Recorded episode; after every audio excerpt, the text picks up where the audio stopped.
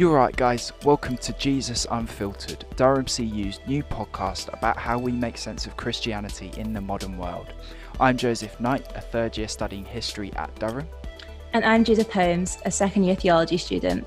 In this podcast, we want to chat about 21st century issues in a Christian context, have a look at what the Bible has to say about them, and join in with some important conversations. Today, we are joined by Chine McDonald, author and head of media and PR at Christian Aid. She's here to chat to us about faith and racial injustice, discussing her own experiences of racism and answering the question of how the church should be responding to systemic racism. Really, my point is God is not a white man. Um, but white men are also not gods. Well, hi, Chine. Thank you so much for joining us today. Um, we're really grateful you're here. I'm really excited to hear what you're going to share with us. Um, do you want to start by telling us a little bit about who you are and what you do?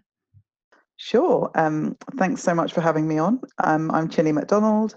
I, in my day job, I am head of community fundraising and public engagement at Christian Aid, which is an international development charity. Um, uh, I'm also on the board of a few charities, so Greenbelt Festival, Christians Against Poverty, and Christians in the Media.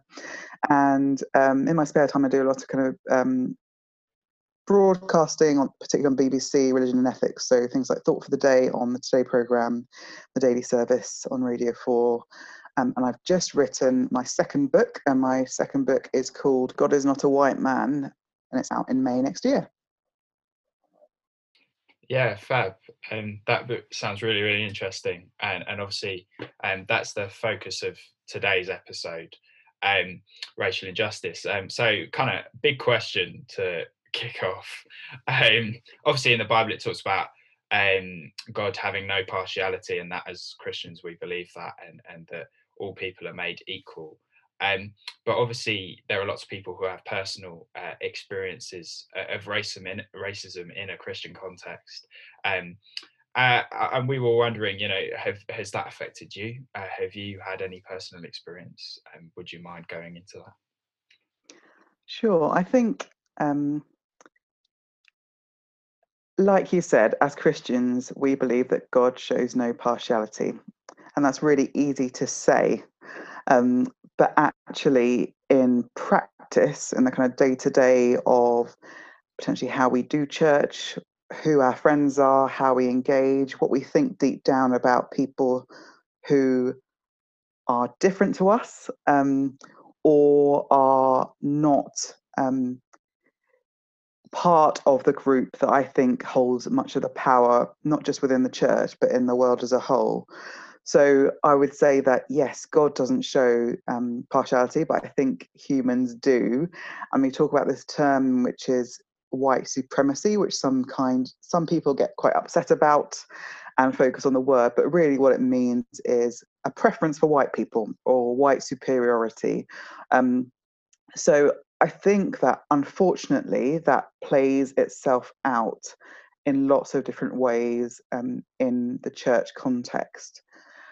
And for me, and a lot of people who think about racial injustice quite a lot, once you see things, you can't unsee them. And so you start to notice the ways in which um, whiteness is um, held as superior within our church spaces. So if you think about simple things like if you grew up in the evangelical church, like I like I do, um, like I did, um, you think about um, particularly within evangelicalism within the UK, and I would call those spaces particularly white majority evangelical churches rather than Pentecostal churches. Um, what kind of music do we play in church? who is at the front, and whether that is the church leader or uh, the worship band. Who are we hearing from, not just in terms of from the front within our own churches, but the theologians that quoted um, in our sermons, the examples that are given um, that very much um, present a, I would say, middle class, majority white um, viewpoint about how the world is. Um, so there's kind of little things like that that I think are quite subtle. Um, I, in terms of kind of personal experience, I was born in Nigeria, I moved to the UK when I was four with my family, of course. Um, and we, uh, as a family of five Nigerians um, living in the home counties, so Kent, um, Hertfordshire, uh, and in and around London suburbs, when we would turn up at church, um, for my parents, they didn't necessarily think about whether they wanted to go to a black majority church or not. We would often turn up at kind of white majority churches. And there was one particular time in a church in Hertfordshire where we turned up for the first time and the person greeting us on the door welcomed us and said, "Oh, why did you choose this church um, to come to rather than the, the black majority church down the road?" Uh, and I guess she didn't mean it to be kind of offensive, but it's interesting that she would ask that question because in her head, therefore, um, white people go to white churches and black people go to black churches. So yeah, lots of experience of those kinds of things. Mm, and thank you so much for sharing that with us. Um, would you say that um, your personal experiences um, of um, racism within the church and also um, that sort of lack of representation you were talking about, would you say that has um, affected either your faith or your view of the church and your experience within church as you've grown up?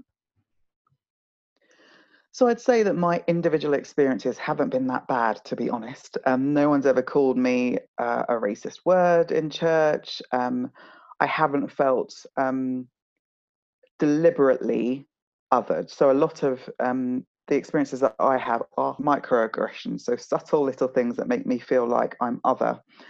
Um, however, um, when I think about let's say, how I picture Jesus when I pray, I think of a white man who's got blue eyes and sandy blonde hair. He looks a bit like an American hippie from the 1970s. Um, and that's not, that wouldn't be problematic if that was what Jesus looked like. But obviously, we know that Jesus was a Middle Eastern Jew. He was a brown man. Um, and I think it's interesting for me as a black woman in in thinking about in thinking about that there is a there is a slight distance therefore between me and Jesus. Um, what does the incarnation mean for me when I view Jesus as a white man?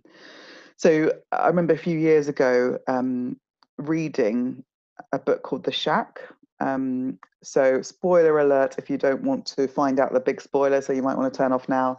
Um, but that book caused a lot of controversy um, in America, in particular, when it came out, because the story is about a man who encounters um, a horrific tragedy, um, but then he meets God in in three forms um, in the middle of a shack, and God is represented as the, Holy Spirit, who is an Asian woman, um, Jesus, who is a Middle Eastern man, and God the Father slash Papa, um, who is a curvy black woman from the southern states of America. Now, for me, um, that representation of God completely blew my mind. But I noticed the difference in how I viewed God when I could see myself in a representation of God. And I remember having conversations with my mum about it because it we were just suddenly like, wow, this is um this is a representation of us in the divine. Now, obviously, I don't think that God is a black woman, um, but I also don't think that God is a white man. Um, and part of the problem and the controversy about um, the shack was that people described it as kind of political correctness gone mad, as if obviously the truth is that God is a white man or Jesus is a white man, and any kind of departure from that is just political correctness. So um, I disagree. There's lots of different cultures who represent um, Jesus in different ways. Um, in which the incarnation becomes all the more beautiful because it really represents um, Christ coming to particular cultures at a particular time and the representation of, of him in that way. But one of my main problems is that I, as a Nigerian, and lots of my family who still still live in Nigeria, when we picture Jesus, we picture a white man. When we picture a God, we picture a white man, and that is problematic for me. Yeah, and and and obviously there's um talk about kind of following on from that, um, about how just the Bible in general um, has been whitewashed by by Western American culture, um, and and obviously you you said that that has a massive impact on you. It's problematic for you because you're picturing, you know, um, this yeah white guy with blonde hair and blue eyes, and and um, you know what kind of in other places, you know, not just Jesus, like what other places is that whitewashing problematic? A few weeks ago, someone was speaking at my church and made a comment which was um, God loves people of all colours. Um, God loves black skin. Um, and to me, it sounded like a little bit patronizing, as if um, God's default is white skin, but he also loves um, people with black skin. So when we look at the Bible, actually, the truth that I want to kind of put forward and make people realize is that most of the people in the Bible are brown, like from the beginning to the end. Um, it's not that being brown or black is an ex- was is an ex- exception and a departure from what uh, a friend of mine has described as the default human. Actually, most the, the regions um, from which the people in the Bible came from are kind of the Middle East and Africa and those kinds of places. Um, so why is it that for some people that is surprising to hear? Um, it's because of the whitewashing of Christian culture um, and Christianity. So we don't see um, we don't see David or Moses uh, or Jacob as brown people. We see them as white people because of a pervasive um, white supremacy across not just Western cultures but but the whole world. Um, I think there's also for me um, an added complication in that I am uh, an African immigrant, and so for me, ever since I was born, actually my Christianity has been intertwined with whiteness and colonialism. So, uh, my great grandparents who lived in the southeast of Nigeria, uh, my great grandfather was an Anglican priest. Um, and uh, Europeans came to Nigeria, you know, centuries ago um, to convert people to Christianity. So before that, uh, Nigerians had their um, indigenous African religions, and lots of them converted to Christianity. And I'm really thankful that they did because I love being a Christian, and that's for me is the fundamental, fundamental um, thing that drives me. Um, it is uh, my my faith, but unfortunately, my faith has been intertwined with um, colonialist narratives. So my great grandparents they used to run a school for Christian wives, uh, where women would come to them before they were going to get married to learn what it meant to be a good Christian wife. And in effect, what that meant was to learn how to bake cakes, uh, drink tea out of china cups, uh, use um, doilies, things like that. Um, so even from from you know years and years before I was born, Christianity was intertwined with Englishness really, um, and whiteness. And you see that perpetuated in lots of people's understandings of Christianity as the white man's religion. Um, and a lot of um, black women um, and younger black millennials are turning away from Christianity because of that um, problematic intertwining with colonialism. Um, there are lots of kind of examples of younger black women turning back towards African indigenous religions because they see in depictions of kind of goddesses or African deities themselves, um, and it's part of this whole kind of movement to to rid Christianity or rid their faith of the kind of problematic aspects of colonial Christianity. Yeah, um, I guess we've talked a lot about um, how um, the racism that is within the church and the whitewashing we've seen of the Bible, um, what um, an effect that can have and how harmful and problematic that can be. Um, I guess if we're looking towards um, moving forward and creating hopefully a better, more equal future, what can the church be doing to show um, racial solidarity with the Black community and to um, reconcile and apologise um, to those who've been harmed by such an injustice?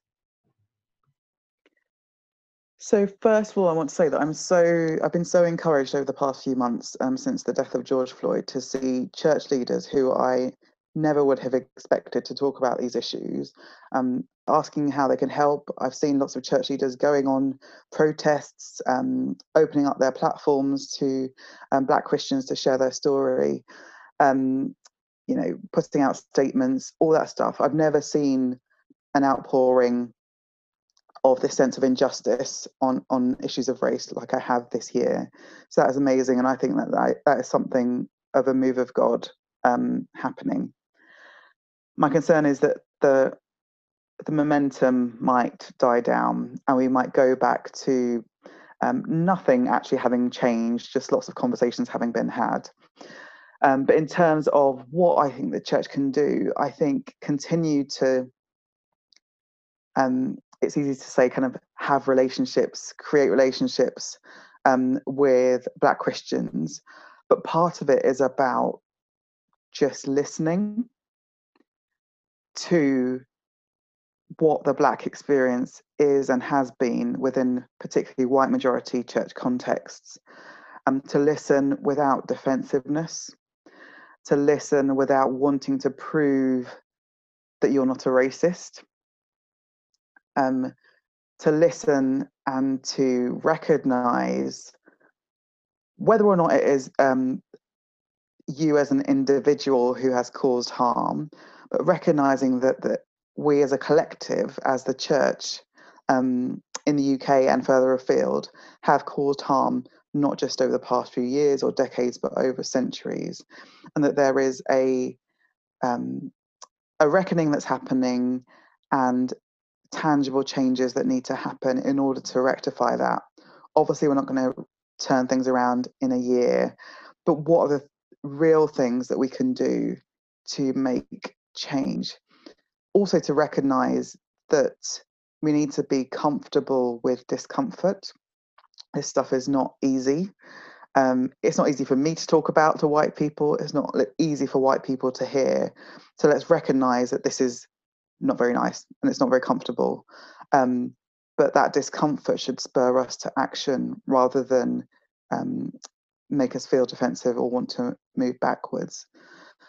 I think there are also some some real tangible things that can happen, things that are practical, like not going to the obvious theologians when when quoting people in our sermons, um, doing that extra bit of work to find someone who is not a white man of a certain age or who has come from a Western European theological understanding of who God is, um, including um, liberation theology that often comes from African theologians or South American um, theologians, um, because I think liberation theology has something really powerful to say about um, God um, and who we are and what our focus should be as as the people of God and in bringing about the kingdom here on earth. So I think that there are some practical things to do. There are also ways in which we need to um, make room, which means um, relinquishing power in some spaces. Um, I really hope that in the next years, um, that all white male leadership teams um, will be more diverse. Um, so that that's uncomfortable, uh, and that means doing a bit of extra work. It means doing some hard stuff of identifying who um, in your congregations can can step up um, and being comfortable with the discomfort at that table as well.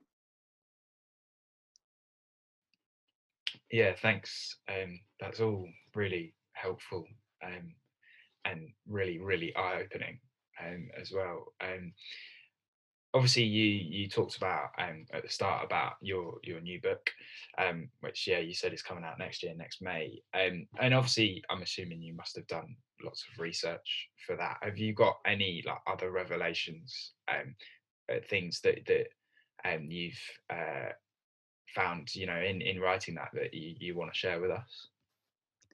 Yeah, so my book is called God is Not a White Man, and but really there's actually just one chapter on depictions of God and Jesus as white, because really my point is God is not a white man, um, but white men are also not gods. um, so it is a, a challenge um, to kind of a pervasive white supremacy, not just uh, in depictions of God, but in the church, in um, I talk about uh, interracial marriage. Uh, my husband is white. Um, uh, how white people can be allies through that. I talk a, a lot about um, white women and black women um, and the relationships there. Um, I talk about depictions of Africa or the kind of single story um, of how we present people. Um, and I talk about this this particular moment in history so I started to write my book last year, um, and I'm really glad that I was behind in writing it before coronavirus happened, because this year in particular, um, if I had started writing it, I would have had to completely rewrite it because I myself have gone on such a journey of learning, devouring books about Black history, um, uh, which has completely changed my own view of not not just the world, but of myself and my place in the world. Um, so I didn't know, you know, I'm an educated person. Um, I never knew that there were black um, people living in York in the fourth century. Um, these kinds of um, you know truths historical truths that have been hidden um, or just not talked about. So when you, um, when I encounter kind of, um, I guess, racist people on social media who might talk about, um, uh, let's say, British history and Second World War as um, white people having fought, not realizing that there were lots of people from the West Indies and from Africa who fought for Britain as part of uh, the Commonwealth um, who played their part. I think often we think um, that black people only came to the UK in the 1960s in the Windrush, but black people have been here for centuries. Um, uh, Britain's role in slavery was no, not only to abolish it, but played a major part in making it happen and sustaining it for over 400 years. Um, we need to think about our history um, as Britain and the place of Black people um, since you know since for, for centuries. Um, I think as well for me in terms of revelations, um, I as well as recognizing that there have been Black people in the UK for centuries, I've realised that I had consumed this idea of blackness was synonymous with slavery. Um, but actually, just hearing about stories of um, black women warriors from Africa who, um, from centuries ago, who refused to bow the knee to Caesar, or slave rebellions on ships. Um, black people didn't just kind of bow down and and take it. Um, so what does that? How does that um, affect my own posture as a black person? I think it has a, a real profound impact on on me. So yeah, lo- lots and lots of revelations in writing my own book. I could go, go on and on and on, but I'll stop there.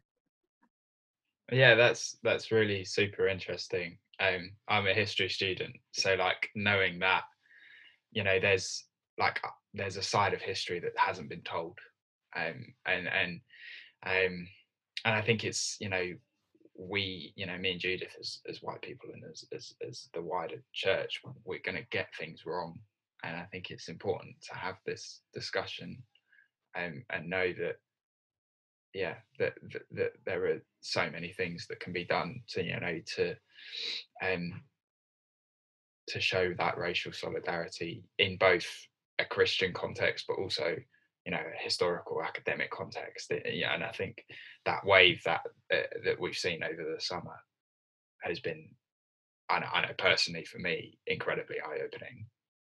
Re- really interested really interested to know how it's affected you guys at uni um, as as young people, but also as Christians? How's it played out for you? Um, I think there's been so many um, conversations happening that um, I think I've almost stood there and thought, how has this never crossed my mind before? How have I never noticed how few Black people there are in these spaces I'm operating in daily?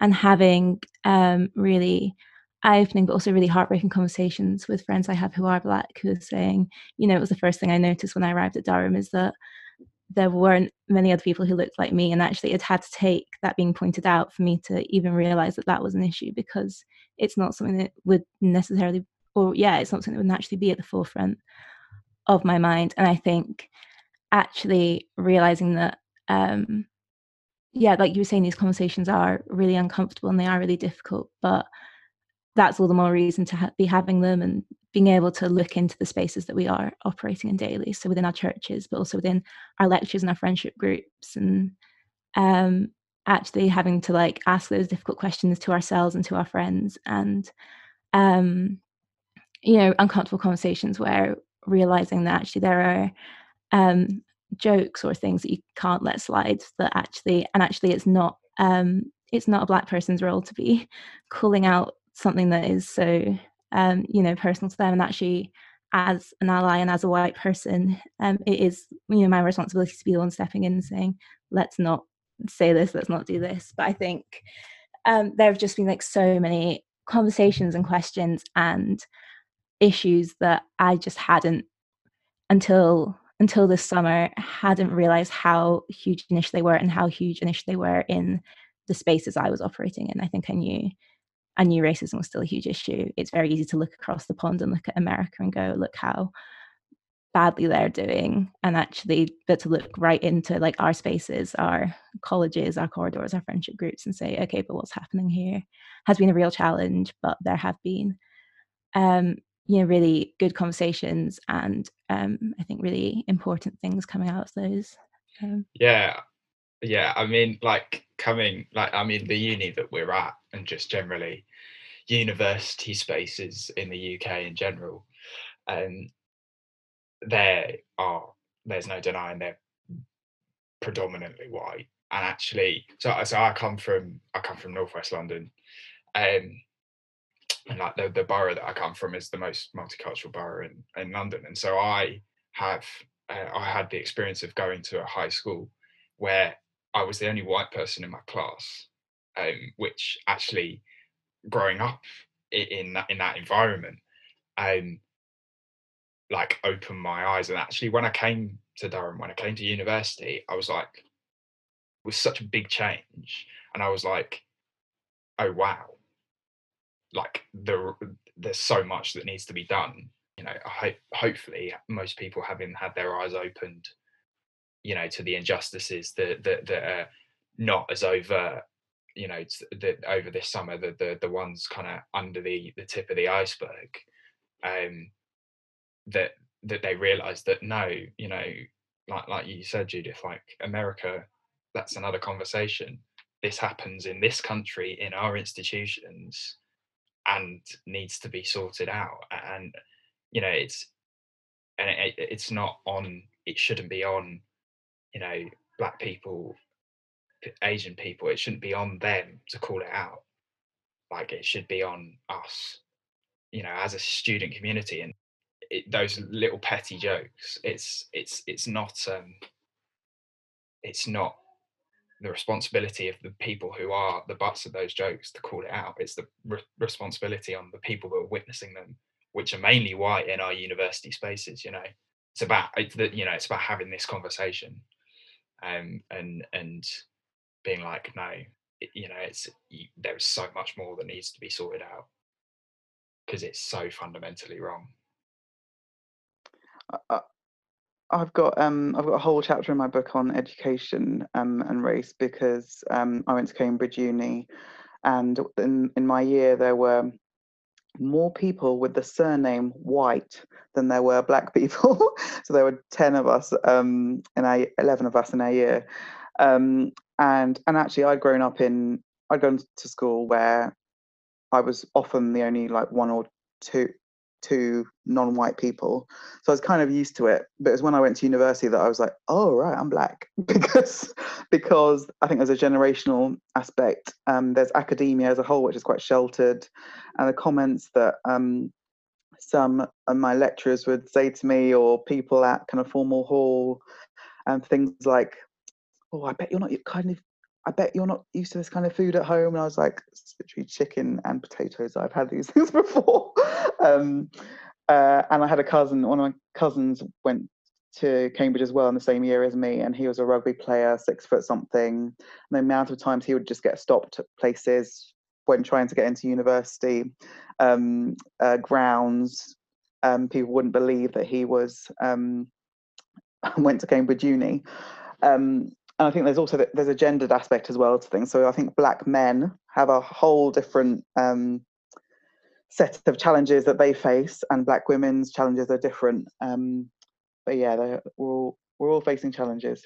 Um, just to finish, I think we've talked a lot about um, what white people should be doing, and um, I guess, and we've talked a lot about you've talked a lot about how you've um, grown up existing in very much white majority spaces, and um, as Joseph was saying, we know Durham is very much a white majority space. Um, and um, we're really praying that we will have some of our um, Black friends and Black students listening to this. I don't know if you just want to share any um, advice, encouragement, prayers for those who are um, Black people existing in these white majority spaces who are continuing to struggle with this injustice. yeah, I just don't know if you have any advice from your experiences that you'd like to share.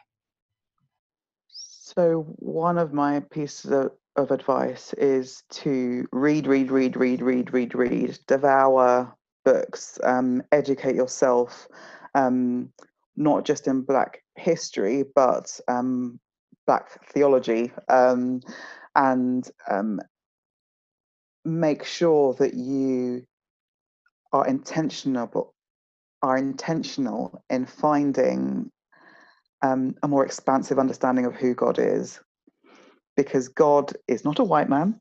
Um, God is not small. God is bigger than we think. Um, so don't um, be satisfied in churches and in spaces that reduce God to something that He is not. Um, so, so there's that.